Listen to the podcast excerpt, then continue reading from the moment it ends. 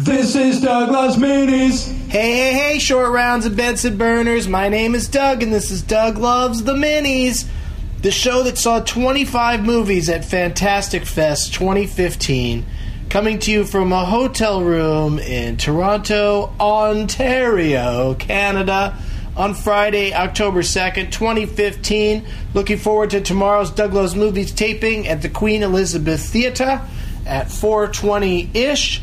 Part of the Just for Laughs Festival, so get a badge or an individual ticket and come on down.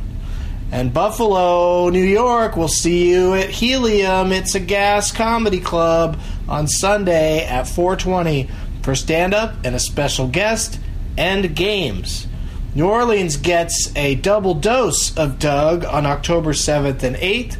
All of my dates are at Doug Loves Movies dot com, Doug Loves Movies dot com. I signed off after movie one ninety-nine on the D L M challenge on the last mini.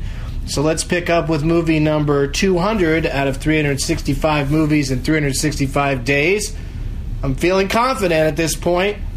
A motion picture called Too Late, a Tarantino-esque crime drama told in five long takes, the first of which is the least compelling. So stick with it, because the great John Hawks is great in it, and Robert Forster shows up, which is always a good thing, too. It was shot in thirty-five millimeter, and they're looking for a distributor who's willing to skip the V O D release pattern of most indie movies these days, waiting to show it in thirty-five millimeter only. So it may be a minute before you get to see this one. Number two oh one, Zoom, has its charms, but the subjects of breast enlargements and sex dolls aren't exactly fresh, and every scene that Gail Barnara Garcia is in is animated for reasons I won't go into right now. Number two oh two, The Mind's Eye, a telekinesis thriller that I found more exciting and fast-paced than the original Scanners. Yeah, some heads explode.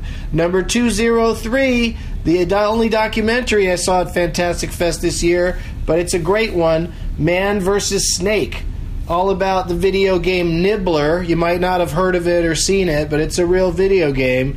And this movie feels like a sequel to King of Kong, which I have never seen, actually, but now I'm going to get on it because I enjoyed Man versus. Snake so much. Some of the Fantastic Fest people were saying Man versus. Snake is even funnier than King of Kong, but all I know is that Doug digs it. Number two oh four is a movie a lot of people I talked to at Fantastic Fest loved, and I just couldn't get into it. The Witch is a well-made movie that just wasn't witchy or scary enough for me. Number two oh five, The Devil's Candy, stars past and possibly future guest and Vine genius Ethan Embry, as you've never seen him before. And it's an efficient thriller. Number two oh six, Office, not to be confused with The Office or anything resembling entertainment. Number two oh seven, Love Mila, an odd foreign comedy with more clunky jokes than graceful ones. two oh eight has to be seen to be believed. It's called Victoria, and supposedly it was filmed in one long take. Some people at the festival thought there were a few sneaky cuts here and there, but it's still a pretty impressive achievement and fairly compelling throughout. Doug digs Victoria. Number two oh nine, High Rise, is a crazy-ass movie that is kind of like Snowpiercer, but with a building instead of a train.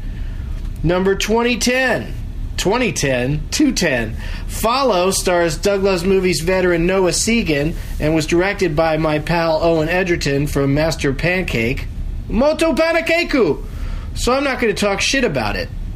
But I actually like this story of a guy who covers up a crime in which he's the main suspect by actually committing more crimes. Doug digs Follow. Number two eleven, what might be my favorite Fantastic Fest film this year, Man, excuse me, Men versus Chicken. Mads Mikkelsen from the T V show Hannibal gives a fearless, funny performance in this disturbing and slapsticky and violent movie. I laughed, I was grossed out, and I dug it. What are you guys watching for movie uh, two eleven? I gotta go to my Twitter search, type in hashtag D L M challenge, number two eleven. We'll see what we come up with. Skip Champion saw The Virgin Suicides. Well, that was dark, but I liked it. Hashtag James Woods for life. Okay. Uh, Gare Rick saw Cell. two eleven. Oh, wait, that was his movie number two fifty-one. That's why it came up in my search. So forget I mentioned it. Um, Big Nige one saw Love Child, odd documentary on child neglect as a result of internet gaming. So sad. Oh, that does sound like a total bummer. Dark Okubra saw twenty-eight Days Later, five out of five. Favorite zombie movie, scary, funny, brutal, imaginative. If there's a flaw, it's the kid's accent. Oh, I don't remember the kid's accent. So I can't tell you if I agree or not. Uh, Road Crew one saw Beautiful Creatures, very bland, and the leads make me look forward to a Kristen Stewart movie. Ha ha ha. Teaspoon V F X saw Danny Collins, more elderly trying to find meaning in life. Oh, I heard that was good. Pacino. I heard it was good Pacino. Guy on a Wire saw Blue Velvet, insane but original, and Hopper steals the show as creepy Frank Booth. Was that really his first time you saw that movie? Good for you if you finally got around to it. Sherry Coombs saw Regarding Henry, touching albeit predictable. Yeah, it's been a while since I saw Regarding Henry, and I do not remember it. I remember it being pretty, uh, pretty, pretty, pretty corny. Soul Pop saw The Boy in Blue, another momentous Cage Club moment. Cage's first on-screen wedding. Oh, really? Peggy Sue Got Married doesn't have a on-screen wedding? I guess they're already married when we meet them. Uh, Helveticatronics saw Saint Vincent. Enjoyed it more than I thought. Improves on the asshole is mentor to child trope. Uh, yeah, I guess so. Have you seen Rushmore?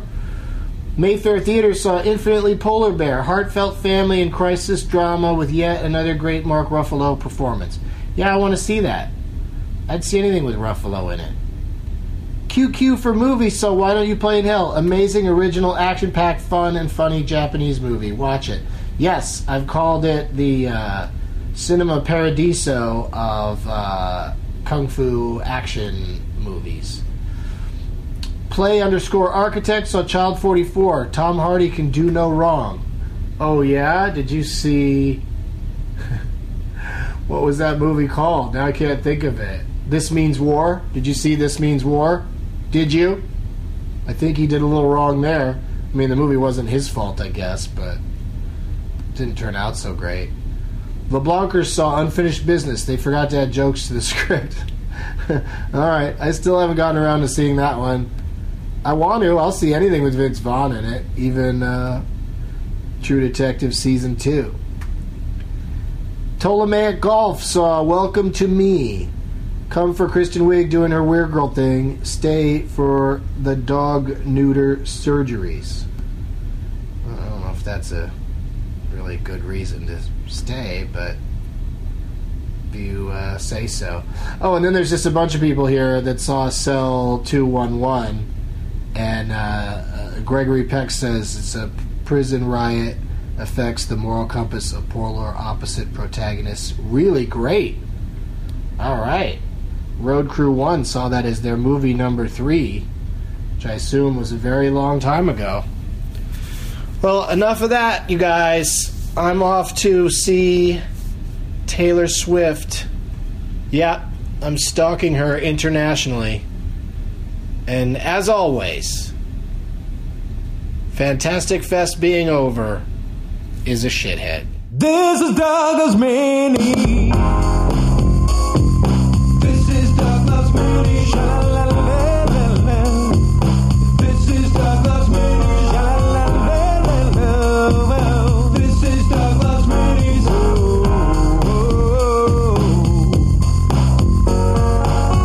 Doug Loves Mini's his fifth podcast, and it's quite a blast.